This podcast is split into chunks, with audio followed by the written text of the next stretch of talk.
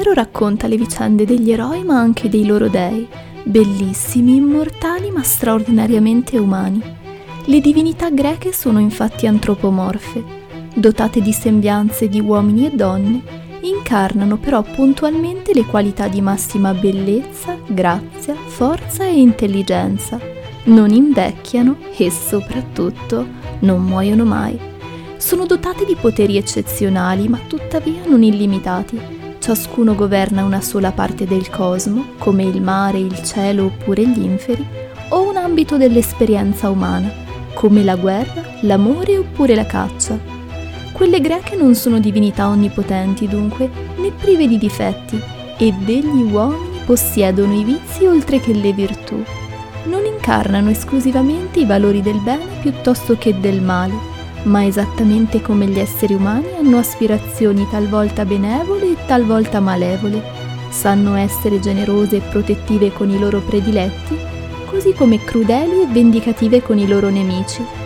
Anche tra loro si relazionano in modo sorprendentemente umano, possono collaborare oppure competere, aiutarsi fraternamente oppure ingannarsi senza scrupoli. Ma andiamo a conoscere i più famosi dei dell'Olimpo Zeus, signore degli dei, figlio di Crono e Rea, ha spodestato il padre e assunto il controllo sui cieli e sugli dei.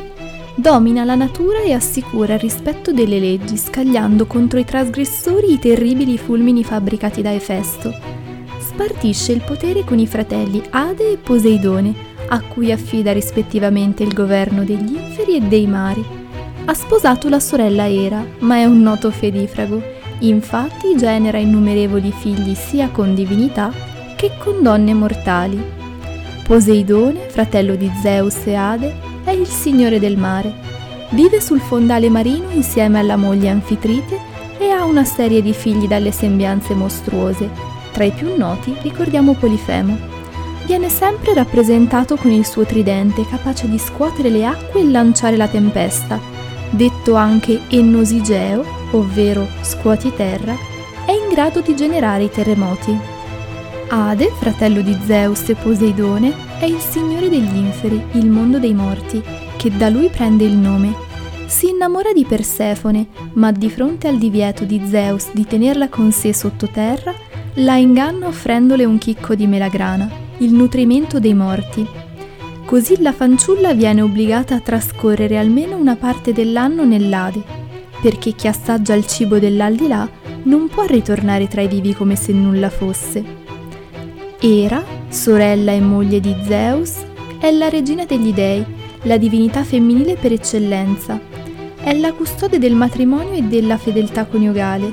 Viene invocata come protettrice delle partorienti e del focolare domestico, piuttosto irascibile e vendicativa, come anche vanitosa e capricciosa, è sempre adirata per le continue scappatelle del marito. Apollo, il dio del sole, il signore della luce, che può usare e per generare vita e per bruciare, è bellissimo e eternamente giovane. È il signore delle muse e della poesia.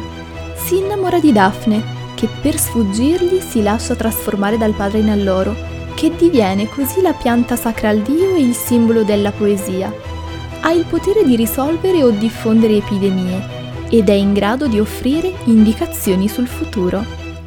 Ares, dal temperamento acceso e irruento, è il dio della guerra, o ancor più precisamente della sete di sangue della guerra, della declinazione più aspra e violenta della lotta. Infiamma le battaglie con la sorella Eris, dea della discordia, e i figli Demos, dio del terrore, e Phobos, dio della paura, impetuoso anche in amore, è l'amante della dea della bellezza Afrodite e di innumerevoli fanciulle mortali. Afrodite, nata dalla schiuma del mare, è la dea dell'amore e della bellezza. Moglie di Efesto e amante di Ares, genera molti figli, tra cui Eros, giovinetto che imbraccia l'arco e fa innamorare i mortali scoccando le sue frecce.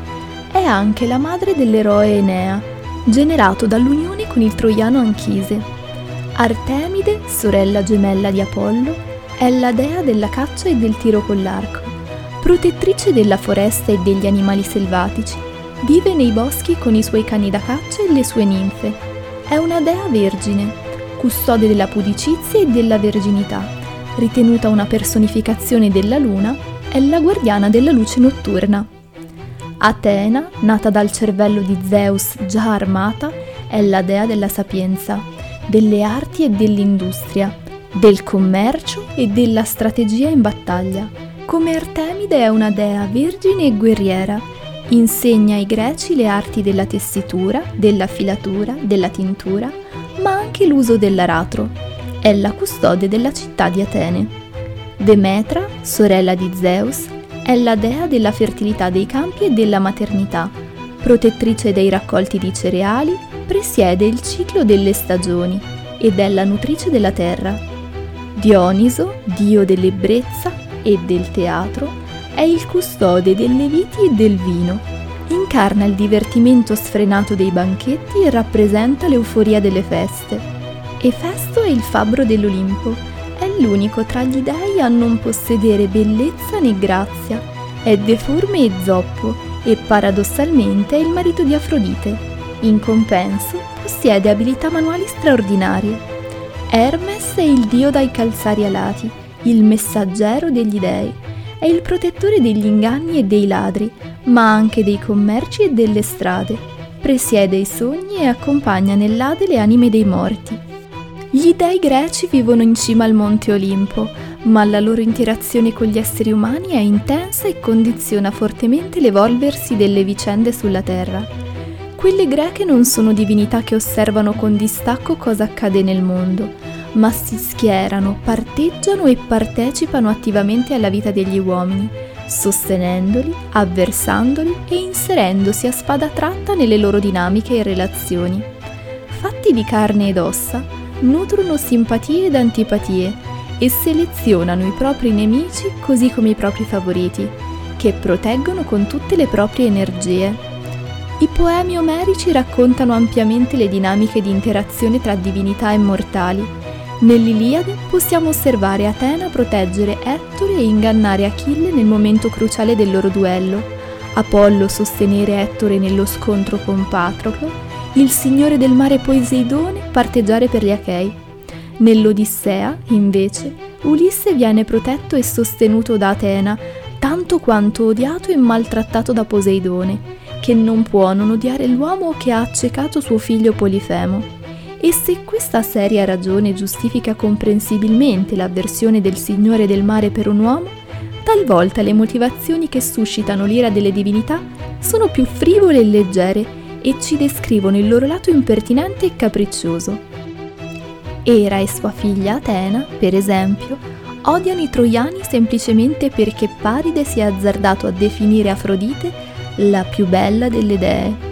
Gli uomini conoscono gli dei e il loro potere sugli eventi e per questo si rivolgono a loro invocandoli, pregando e offrendo loro sacrifici sugli altari. Ma anche gli eroi sono venerati al pari o forse più delle divinità, proprio perché sentiti come più umani, più vicini. Ciascuna città ha i propri eroi e a loro dedica meravigliosi altari. La civiltà greco-arcaica ritiene che il sogno sia un evento reale e concreto e non una semplice proiezione della mente. Infatti, la cultura del tempo concepisce l'uomo come composto in parte dal corpo e in parte dalla psiche, la sua metà invisibile, che sopravvive oltre la morte. Omero la descrive come un soffio di vapore che esce dalla bocca. Non corrisponde propriamente alla nostra concezione di anima, ma si tratta di una sorta di doppio del corpo, che quando si presenta ai viventi in un sogno, assume le sembianze del corpo ma in una consistenza impalpabile ed evanescente.